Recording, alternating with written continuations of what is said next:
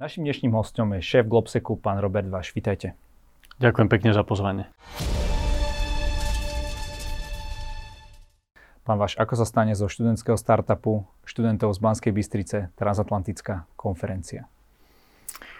No, tak my sme začali pred 17 rokmi, toto je už 17. ročník konferencie. Máte pravdu, že keď sme to zakladali, tak sme boli študenti s veľkou ambíciou. Už tú ambíciu ukazuje samotný názov, ktorý hneď prvý rok sme nazvali tú konferenciu Globsec. Vlastne na tom začiatku našou ambíciou bolo priniesť do Bratislavy debatu o globálnych veciach. Vtedy sa často hovorilo, že Slovensko je malá krajina, od nás nič nezávisí, my musíme byť len súčasťou niečoho väčšieho, rozhodnú to vždy iný. A my sme ako mladí ľudia s týmto samozrejme nesúhlasili. Tiež bol veľký odliv mozgov, každý odchádzal do zahraničia, väčšina mojich spolužiakov. A tak sme sa rozhodli, že vytvoríme niečo v Bratislave, čo sme študovali, medzinárodné vzťahy, kde by sme my priniesli svet do Bratislavy a dali vlastne to Slovensko na nejakú mapu sveta, že sme chceli posunúť tú krajinu z periférie do nejakého centra globálneho diania. Nechceli sme byť súčasťou toho, že strčiť hlavu do piesku a tváriť sa, že problémy sveta sa vyriešia aj bez nás. No a postupne sme do toho začali investovať svoju energiu. Nemali sme samozrejme tak ako žiaden startup na začiatku. A keď my nie sme úplne klasický startup, lebo my nevytvárame zisk. My kompletne všetky financie, ktoré získame, reinvestujeme do organizácie rastu. To znamená, že sme neziskovka. Ale na začiatku sme do toho investovali prostriedky, ktoré sme mali z brigád, z work and travel v Amerike a podobne. Tak bolo to celkom také zaujímavé, ešte od rodičov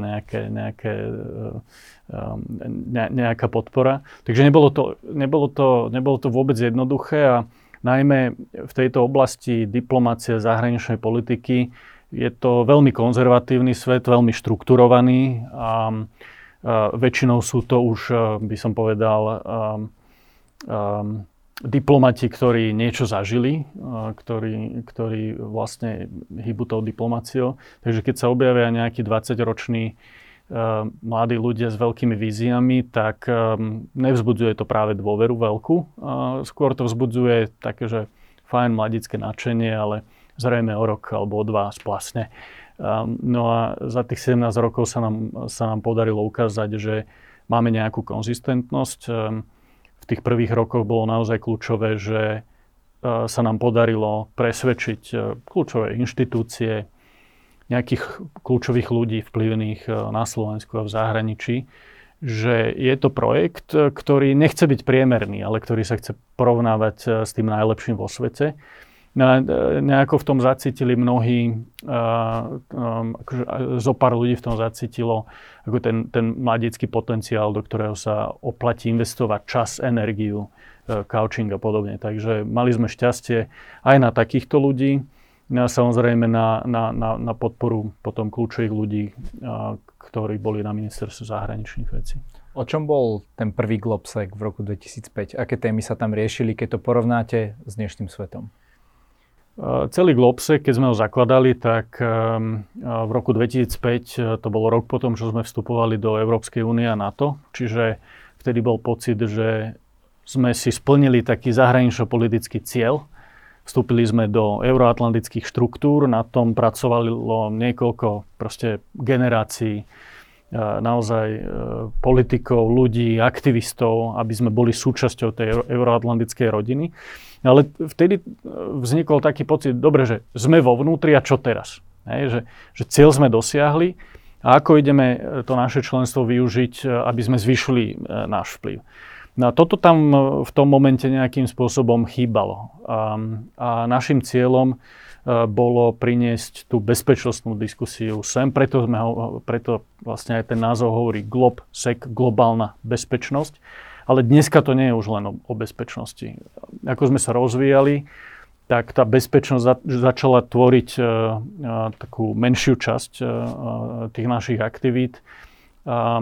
Postupne sme založili think tank, zakladali sme v posledných rokoch pobočky vo Viedni, v Bruseli. Tento rok plánujeme otvoriť nadáciu Globsec v Spojených štátoch v Washingtone. Máme zastúpenie vo Varšave, takže sme sa naozaj rozšírili z tej takej čisto slovenskej entity na minimálne stredoeurópsku, respektíve európsku alebo transatlantickú. Čiže chceme sa stať, vlastne tá naša meta je dostať sa medzi 10 najvplyvnejších think tankov a 3 najväčšie konferencie, tak, aby jednoducho sme sa tam stabilizovali medzi Svetovým ekonomickým fórom, Mnichovskou bezpečnostnou konferenciou a Globsecom. Takže vy chcete byť tá trojka vo svete? Určite na tom pracujeme niekoľko rokov. Nie je to jednoduché z niekoľkých dôvodov. Poprvé, toto je veľmi nestabilné geopolitické prostredie. Nie sme Švajčiarsko, kde proste tá stabilita politická je naozaj dlhodobá. Nie je za nami žiaden nejaký dramatický finančný kapitál, ani nejaký investor, ani on. My sme, čo sa nám podarilo ako jediným, by som povedal, v Strednej Európe celkom zaujímavo zachovať, je naša finančná nezávislosť. To znamená, že my máme veľmi diverzifikovaný funding, čo je, by som povedal, dokonca výnimka v Strednej Európe, pretože podobné think tanky, ak existujú v Strednej Európe, tak sú plne financované vládou zo štátneho rozpočtu. To znamená, nemusia fundraizovať na chod organizácie. My toto nemáme, ale ani to nechceme, pretože v momente, keby sme to spravili, tak by sme boli proste absolútne závislí na politických cykloch a podobne. Toto nechceme. To znamená, že máme absolútne diverzifikované zdroje. Zo Slovenska je to niečo menej ako 20%.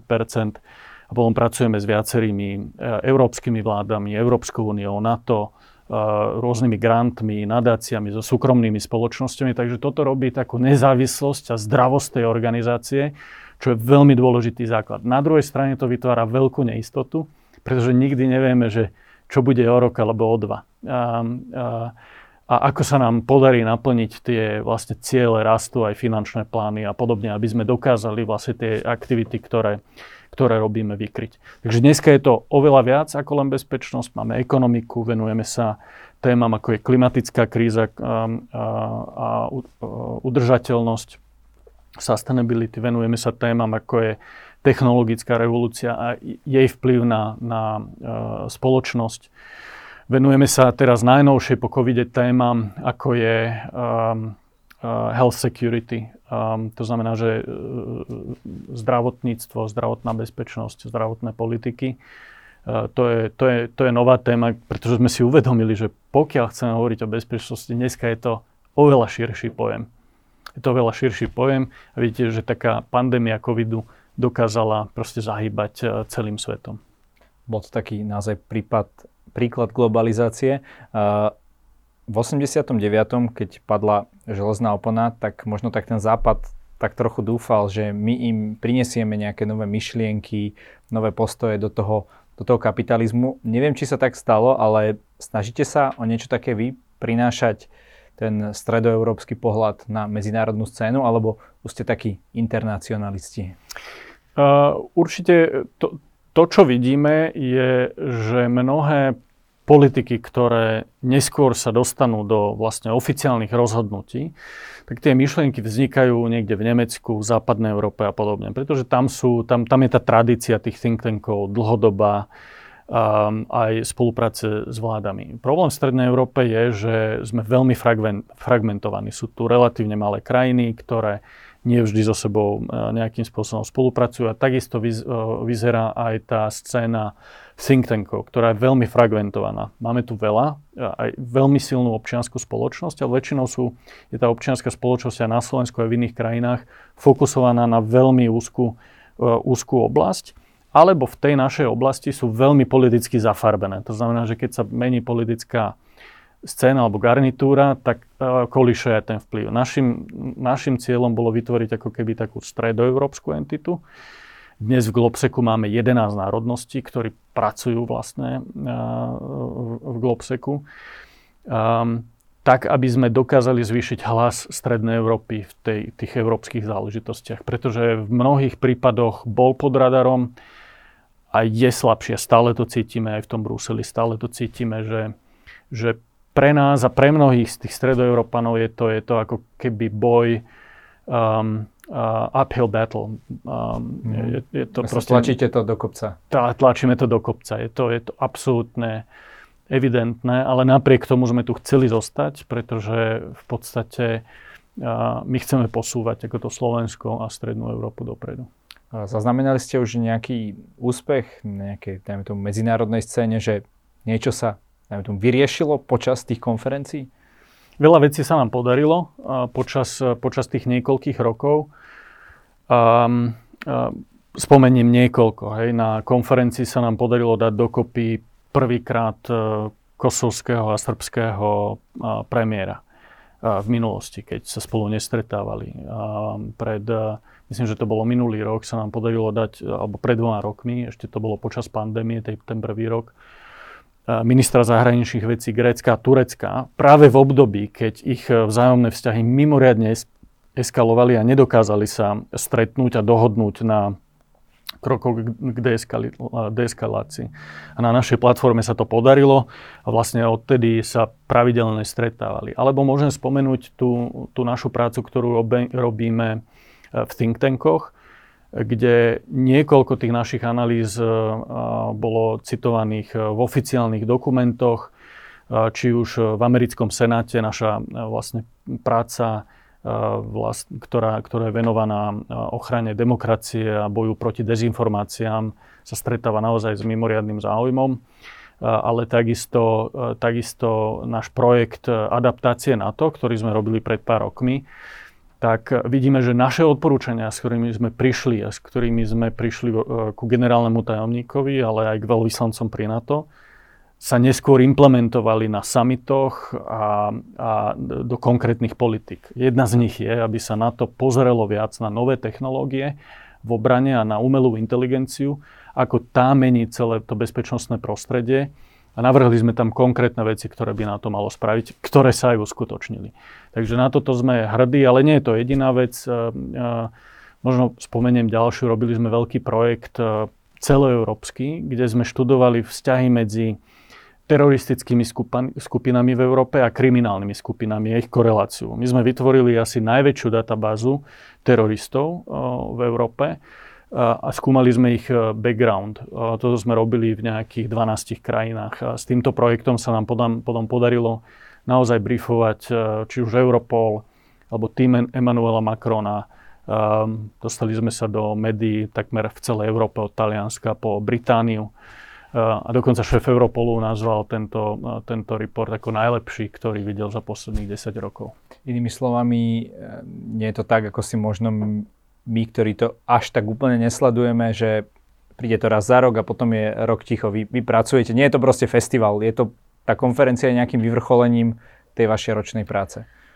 Je to tak a vytvárame okolo seba stále takú pevnejšiu a silnejšiu komunitu. Na čom my dneska ťažíme, sú tie dlhodobé vzťahy, lebo za 17 rokov akumulovaných vzťahov v tej bezpečnostnej, zahranično-politickej komunite naprieč Európou a Spojenými štátmi, tak mnohokrát sa na nich viete oprieť. A vidíme, že s ľuďmi, s ktorými sme pracovali na projektoch, sa neskôr dostali napríklad do americkej administratívy. Mnohí z nich sú dneska v Národnej bezpečnostnej rade Spojených štátov alebo na ministerstve zahraničných vecí, v State Departmente. A toto isté vidíme v Európe. Keď napríklad u nás bol na konferencii Olaf Scholz, ešte ako minister financí, neskôr sa stal vlastne nemeckým kancelárom. A toto sa nám stalo niekoľkokrát. Takže tá komunita je silná a my pracujeme naozaj celý rok, ale to nie je až tak viditeľné. Keď poviete Globsec nejakému Slovákovi, tak vie, že to je asi tá konferencia, ktorá sa raz ročne koná v Grand Hoteli a sú s tým spojené možno nejaké zápchy, ale menej už vie, že čo za tým všetko je a tá práca, ktorá musí prísť, aby sme dokázali vlastne aj ten jeden event spraviť a týmto spôsobom aj budovať kredibilitu a meno Slovenska. Tak ako napríklad, keď sa zakladal Davos, Svetové ekonomické fórum, tak ten Davos bola v zásade nezaujímavá alpská krajina. Vôbec to nebola kongresová destinácia na začiatku. A postupne tá konferencia dokázala do toho mesta priniesť proste aj investície, aj branding, ktorý je dneska naozaj svetový a silný, a dokázala doniesť do toho mesta a krajiny proste takého nového ducha. A to je to, čo dúfam, že budeme vedieť tú energiu využiť aj pre Bratislavu, aj pre kongresový turizmus, ale aj pre vlastne ten branding toho Slovenska. Vy hovoríte o nejakých ďalších bezpečnostných výzvach súvisiacich s dnešnou modernou dobou, napríklad aj sociálnymi sieťami. Teraz mi to z toho, čo hovoríte, tak vychádza, že vám to možno aj skôr pomáha, že sme najnáchylnejší veriť dezinformáciám v celej Európe, alebo sa mýlim, že to máte, že si to môžete dobre merať. Takto, že keď sú ľudia chorí, potrebujú doktorov, ale tí doktori z toho nie sú vždy šťastní. A to je presne aj u nás, hej, že čím je svet komplikovanejší, tak tým ako keby je tá úloha, misia organizácií, ako je Globsec, dôležitejšia, pretože potrebujú vlastne nielen vysvetľovať, čo sa deje, ale ako keby nastavovať nejaké politiky, ale zároveň dávať dokopy ľudí, ktorí by sa za normálnych okolností nestretli, alebo by sa stretli len veľmi ťažko. Vy ste spomínali, že Slováci sú najnáchylnejší veriť dezinformáciám. Je to pravda, práve vlastne dneska sme vydali nový prieskum verejnej mienky, ktorý robíme pravidelne v 9 krajinách Strednej Európy, v celej V4 pobaltských krajinách Rumunsko, Bulharsko. Z toho jednoznačne vyplýva, že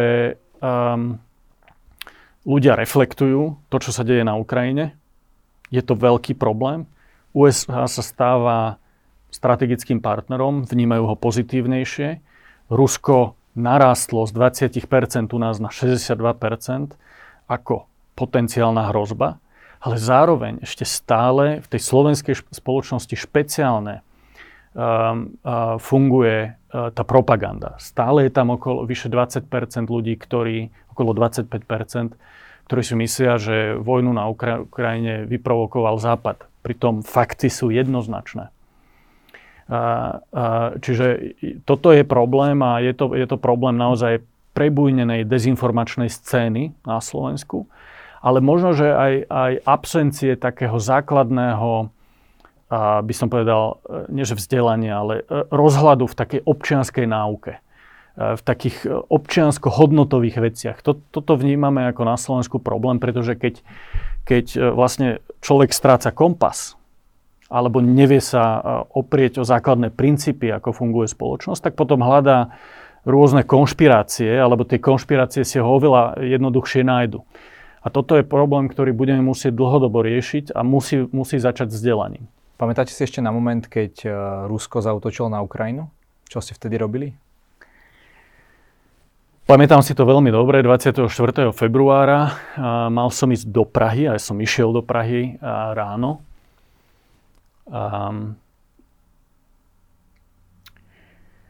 A už týždeň to vyzeralo, už niekoľko týždňov to vyzeralo naozaj, že niečo sa stane. Nevedeli sme, že kedy a v akom rozsahu. Ja som práve pár dní predtým sa vrátil z Mnichovskej bezpečnostnej konferencie, kde jednoznačne zaznela jednota Západu. A tam som získal presvedčenie, že v najbližších dňoch asi dojde k ruskému útoku na Ukrajinu. Stále vnútorne som tomu však nechcel veriť, pretože keď rozmýšľate logicky a racionálne, tak vám to nedáva zmysel. Nedáva zmysel v 21. storočí bojovať o pôdu, hej, o územie. Jednoducho, v žiadnom prípade toto pre mňa logicky nedávalo zmysel, pretože takýto útok, vtedy som argumentoval, by znamenal, že taký útok zjednotí Západ. A Vladimír Putin nechce zjednotený Západ v reakcii na Putina. Ja si myslím, že na konci dňa sa mimoriadne prerátal. Je to kolosálna chyba, ktorú spravil. A myslím si, že dnes si to mnohí z toho jeho aparátu uvedomujú a môžeme sa k tomu ešte vrátiť. Ale vrátim sa späť k tej vašej otázke, čo som robil. Sadal som do auta, išiel som do Prahy na otvorenie Kunsthalle praského, ktorý otváral jeden z našich členov vlastne správnej rady. kompletne ju financoval. A pamätám si, ako som prišiel k autu a čakal ma tam kolega s úsmevom. Mal ešte jedol nejaké raňajky a hovorím, že ty čo máš taký úsmev na tvári? A ja úplne vystrašený. Hovorím, prečo sa stalo? Však tí Rusi práve v noci zaútočili na Ukrajinu, full scale. Pamätám si to veľmi dobre a celú cestu som išiel do Prahy s našim ďalším členom správnej rady, vlastne predsedom správnej rady, bývalým rakúskym vicekancelárom Wilhelmom Moltererom, kde sme túto tému kompletne rozoberali. A v ten deň za niekoľko hodín sa nám podarilo vlastne poslať otvorený list, výzvu, ktorú nám za jeden deň podpísalo 100 významných lídrov z Európy, aby sme prijali čo najtvrdšie sankcie voči Rusku, aby sme pomohli Ukrajine túto vojnu vyhrať, aby sme jej dali európsku perspektívu. Čiže boli sme naozaj v tom momente prví, ktorí dokázali takto rýchlo na to reagovať. A doteraz vlastne sa snažíme tej Ukrajine nejakým spôsobom pomôcť. Založili sme ukrajinský program, zakladáme Radu pre podporu Ukrajiny, ktorá je zložená z európskych a amerických politikov, expertov a podobne. Bývalá ministerka financií Ukrajiny dnes robila v Medzinárodnom menovom fonde. Teraz je vlastne v Spojených štátoch, je napríklad členom Carl Bill, bývalý švédsky premiér a mnohí ďalší. Nedávno sme boli osobne na Ukrajine, kde sme zobrali delegáciu rôznych poslancov z európskych krajín, z Česka, Poľska, Belgicka, Rakúska. Boli sme sa pozrieť v Buči, Borodianke. Stretli sme sa s poradcami prezidenta Zelenského, s ministrom zahraničných vecí Kulebom, Dmitrij Kličkom. Vitalym Klitschkom, ospravedlňujem sa. Naozaj musím povedať, že ten rozsah devastácie, ktorú sme videli na vlastné oči v tých mestách, je ohromný. Z toho jednoznačne vyplývalo, že toto bola vojna, ktorá nie je vedená a nebola vedená voči vojenským cieľom, ale voči civilným objektom, voči budovám, školám, nemocniciam, obytným budovám, kde nikde naokolo neboli žiadne vojenské objekty. Veľmi jasne namierené. Čiže to neboli len nejaké zblúdilé strely. Dokonca na mnohých z nich boli nápisy, že kto vám dovolil žiť na takejto úrovni. Je to naozaj, bolo to srdcervúce pozerať, že v 21. storočí na našich hraniciach, vlastne z Bratislavy 450 km odtiaľto, prebieha taká vojna. No naozaj, za tie 3 mesiace vojny Ukrajinci ukázali obrovské odhodlanie nevzdať sa voči agresorovi. Sú inšpiráciou pre celý demokratický svet a som presvedčený, že nebránia len seba, svoje rodiny, svoje ženy, matky a deti, ale bránia základné princípy, na ktorých je postavená európska bezpečnosť. Čo to je? To je nemenosť hraníc. To je sloboda. A to je to, že každá krajina si môže demokratickým spôsobom zvoliť politiku a tým pádom aj zahraničnú politiku, akú chce. Že nemôžu ju diktovať sused. My sme to mali v 68., keď sme chceli ísť trošku iným smerom. Keď sme sa chceli trošku demokratizovať. Rusi nám povedali, že nemáte na to právo, lebo my o vás rozhodujeme.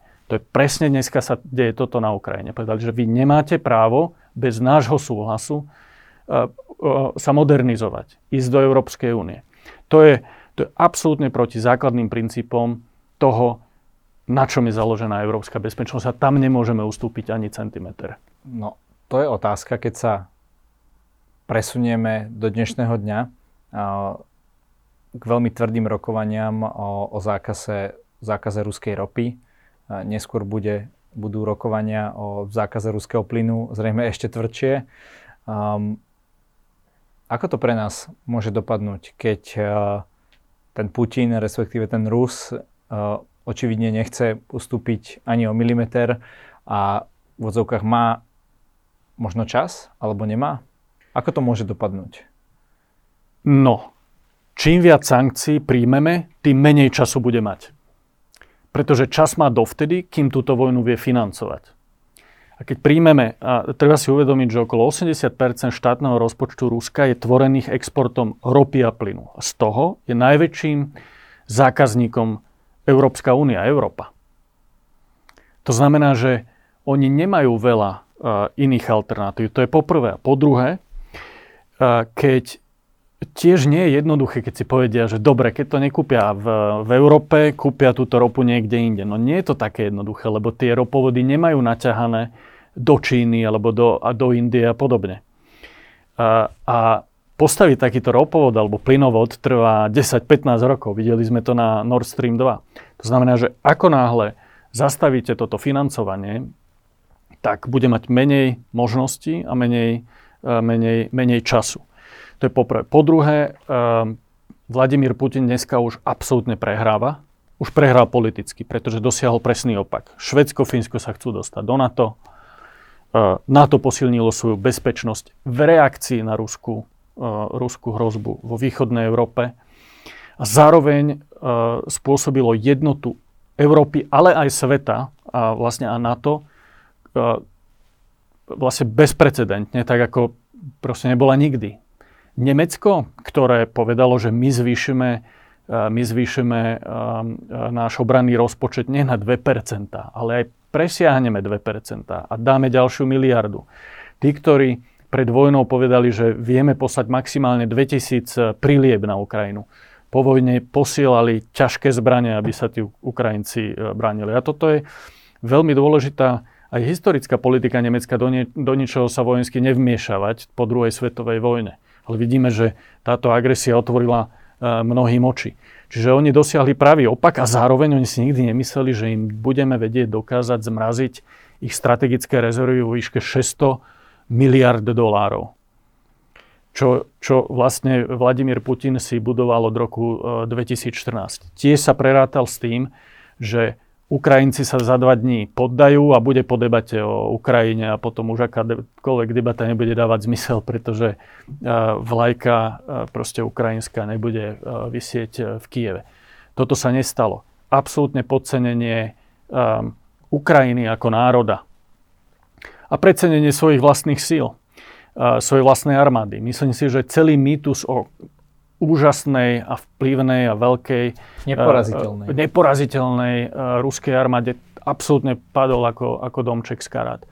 Toto je veľmi zaujímavé a myslím si, že toto bude mať ďalekosiahle dôsledky pre Rusko a myslím si, že toto je začiatok konca toho režimu Putina. Nevieme, ako dlho to bude trvať. Ja nehovorím, že to skončí za pár mesiacov alebo rokov. Možno, že to bude aj dlhšie. A tiež nevieme, aká bude cena toho všetkého.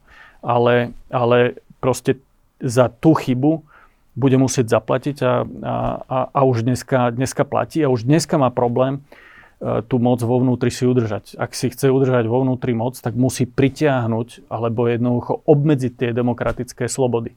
Videli sme zákaz, proste veľmi tvrdé zákazy pre médiá.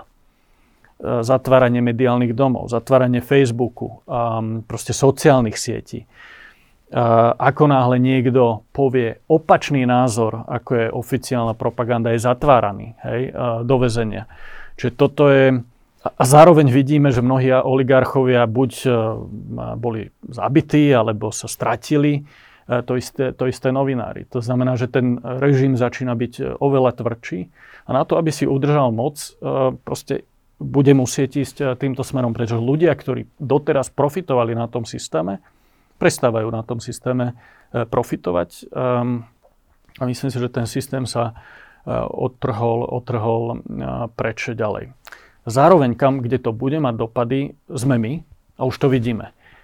Na inflácii, na energetike, na našich peňaženkách a bohužiaľ budeme si musieť kvôli tejto nezmyselnej ruskej agresii, ktorá nedáva zmysel v 21. storočí, si my budeme musieť tieto peňaženky nejakým spôsobom trošku viac zavrieť a budeme v nej mať menej peňazí. Nespravili sme chybu po tom 2014? Spravili sme jednoznačne chybu. Keď napadol Krym a teda napadol Donbas a teda zobral si Krym. Spravili sme chybu nielen v 2014, ale aj v 2008. vtedy, keď napadol Gruzínsko. Proste bez diskusie 2 dni a koniec. A už nebola diskusia žiadna. Hej? A drobné sankcie, ktoré len tak pošteklili a to je celé. V 2014 Krym a vlastne východ Ukrajiny.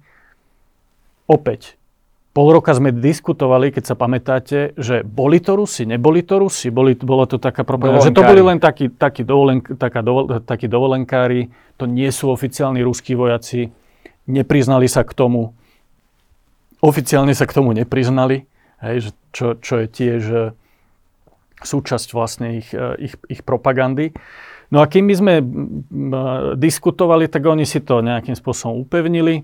A opäť minské rozhovory, poštekli sme sankciami, ale v zásade mu to prešlo bez akýchkoľvek nejakých strát. A toto vlastne takého autokrata len posilní v tom, že tým pádom môžem ísť ďalej, že Západ je dekadentná spoločnosť, ktorá nie je schopná, neochotná sa postaviť za svoje hodnoty, za svoje princípy a určite sa nepostaví za Ukrajinu. Toto bol dojem, ktorý sme dlhodobo vytvárali a hovorili sme, že s Ruskom nechceme mať my problémy, jednoducho nebudeme provokovať a podobne. Ale lacný plyn. Presne tak. Lacný plyn v Nemecku aj u nás. Ale dneska hovorím, že tento lacný plyn a ropa smrdí ukrajinskou krvou. Uvedomme si to.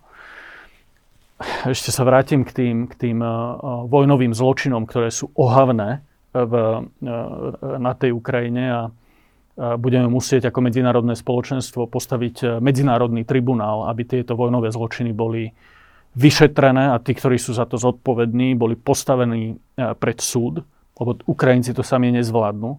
Nemôžeme dovoliť, že vzťahy s takýmito vojnovými zločincami sa môžu normalizovať. To je po prvé. A po druhé, aj na územiach, ktoré napadli a ktoré sú okupované, majú tzv. Filtračné tábory. Oni o tom hovoria tiež. V týchto filtračných táboroch filtrujú a ako náhle sú tam Ukrajinci, ktorí ešte neboli zabití, ale prejavia čo len štipku empatie voči Ukrajine, tak im zoberú pasy občianske a dajú ich na autobusy a zoberú ich na neznáme miesto v Rusku. A toto sú 100 000 ľudí, ktorých osud nepoznáme, nevieme. Je to naozaj hrozné a strašné pozerať, že náš sused musí čeliť takémuto enormnému, agresívnemu útoku. A keď si myslíme, že sa nás to nemusí týkať, alebo netýka, tak sme na veľkom omyle. Sankcie sú jedna vec. Otázka je tá dodávka zbraní, ktorá Ukrajincom veľmi pomohla. No, či už nie sme tak na tom limite. Je nejaký konsenzus, že sa nebudú dodávať tanky? Neviem, koľko lietadiel sa dodalo. Mali by sme dodať aj tieto kusy bojovej techniky a prečo s tým tak váhame? Jednoznačne by sme mali pokračovať v dodávkach zbraní. To je to, čo potrebujú, pretože všetky ostatné debaty, či už o rekonštrukcii, o európskej perspektíve Ukrajiny alebo o čomkoľvek, nebudú dávať zmysel, keď sa Ukrajinci nebudú vedieť ubrániť. Hej? Dneska ubránili Kijev, ubránili Charkov, dokonca išli do protiútokov aj vďaka dodávkam zbraní zo západu, ale zároveň sme povedali, že my ako krajiny, my nevstúpime na Ukrajinu. Oni sú tam, my tam nie sme. Hej?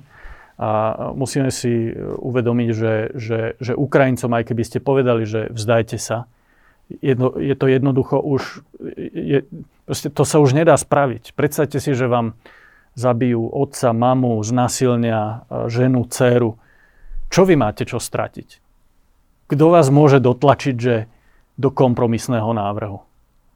Jednoducho tí ľudia sú unavení, ale zároveň majú pocit, že my nemáme čo stratiť. Že to je agresor, ktorý si chce zobrať to, čo je naše.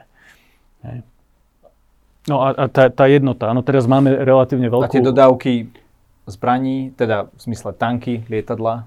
Určite by sme mali im dodávať aj ťažké tanky, aj ťažkú muníciu, dróny a všetky ostatné protilietadlové systémy, aby sa dokázali ubrániť. Absolútne je to potrebné. Prečo im ich ešte nedodávame? Mnohé dodávame, ale myslím si, že zároveň je konsenzus v jednom, že nie o všetkom treba dopredu vytrubovať, že čo im ideme dodať kedy, pretože v tom momente sa to stáva terčom útoku a cieľom. Čiže A zároveň dávame nevýhodu Ukrajincom, keď proste my vytrubujeme do celého sveta, že čo, kto im dodáva. Jednoducho, myslím si, že z tohto hľadiska, aj z taktického hľadiska, je veľmi potrebné, aby tá komunikácia bola primeraná a správna. A pri podpore Ukrajiny naozaj nejde o tlačové konferencie a predbiehanie sa, že ktorý líder sa teraz postaví a ukáže, ja neviem, väčšie ramena. Hej. Bude tohoročná konferencia Globsec najmä o Ukrajine? Tak nemôžeme sa tomu vyhnúť. Samozrejme, tento ročník konferencie je špeciálny z dvoch dôvodov. Poprvé, po 2 rokoch je to ročník, ktorý sa koná plne vo fyzickom formáte, pretože v tých 2 rokoch pandémie sme boli obmedzení, boli sme v hybridnom formáte, ale napriek tomu sa nám to podarilo zorganizovať, kdežto popri tom ani Svetové ekonomické fórum. Aj to bolo zrušené, aj Mnichovská bezpečnostná konferencia, čiže sme boli jediná konferencia, ktorej sa to podarilo v takomto rozsahu zorganizovať. Ale sa dostávame do toho rozsahu pred rokom 2019, to je poprvé, a po druhé, keď sme začali túto konferenciu organizovať, netušili sme, že ju budeme musieť ako radikálne zmeniť po februári. Takže áno, tá vojna z tejto konferencie spravila konferenciu na frontovej línii demokracie. Sme na frontovej línii demokracie. Ja hovorím, že budúcnosť Západu je práve dnes rozhodovaná na východe, vo východnej Európe. A ako sa nám podarí v tomto konflikte obstať, bude definovať nie len to, akú kredibilitu budú mať tie naše inštitúcie, ale aj budúcnosť Západu. Prídu nám mnohí zaujímaví hostia, bude hovoriť prezident Zelenský online, aj minister obrany ukrajinský Reznikov, minister zahraničných vecí. Máme silnú účasť z vlády, vicepremiérka osobne pricestuje na Slovensko. Veľmi silnú delegáciu 15 poslancov z Verchovnej rady a niekoľkých primátorov z rôznych miest, vrátane Melitopolu, ktorý je dneska okupovaný. Zároveň nám prídu asi najviac zahraničných delegácií, do 30, máme okolo 10 prezidentov a premiérov, ktorí prídu do Bratislavy na túto konferenciu. Medzi nimi možno spomeniem rakúskeho kancelára, lotyšského premiéra, gruzínskeho premiéra, celý Balkán na úrovni prezidentov, premiérov. Ale napríklad aj indický minister zahraničných vecí alebo prezidentka Európskej komisie Ursula von der Leyen. Na ktorú časť tejto konferencie sa vy osobne tešíte najviac? Ťažko povedať, že na ktorú časť. Ako vyberať medzi vlastnými deťmi, ale skúste tak nás navnadiť. Hej, viete čo, všetky 3 dni budú mimoriadne silné, pretože vo štvrtok budeme mať vystúpenie prezidentky Európskej komisie, našej prezidentky Čaputovej a premiérov Hegera a ďalších ministrov zahraničných vecí. A druhý deň budeme mať vlastne ministrov zahraničných vecí a obrany iných krajín, plus rakúskeho a slovenského premiéra. Takže proste všetky tie 3 dni sú naozaj mimoriadne silné. Teším sa inak na koncert. Robíme ho prvýkrát ako súčasť konferencie. Budeme ho robiť na Hrade pre účastníkov, ale zo pár pozvanok sme poslali aj ďalším ľuďom zo Slovenska. Bude to benefičný koncert na podporu Ukrajiny, kde nám prídu 3 mimoriadne silné ukrajinské mená, medzi nimi jedno, čo možno rezonuje aj na Slovensku, Ruslana, ktorá vyhrala Eurovíziu niekedy, a zo Slovenska Jana Kiršner, ktorá nám niečo zaspieva, to bude piatok večer. A štvrtok večer budeme odovzdávať špeciálne ocenenie ukrajinskému národu za ich boj za slobodu a demokraciu a hodnoty. No a budeme sa snažiť popri týchto všetkých debatách aj mobilizovať tú podporu politickú, vojenskú a humanitárnu pre Ukrajincov, pretože to mimoriadne potrebujú. Pán Váš, každý u nás môže na záver povedať to, čo sám chce. Nech sa vám páči. Ja by som možno povedal, lebo ešte stále sa považujem za predstaviteľa takej mladšej generácie.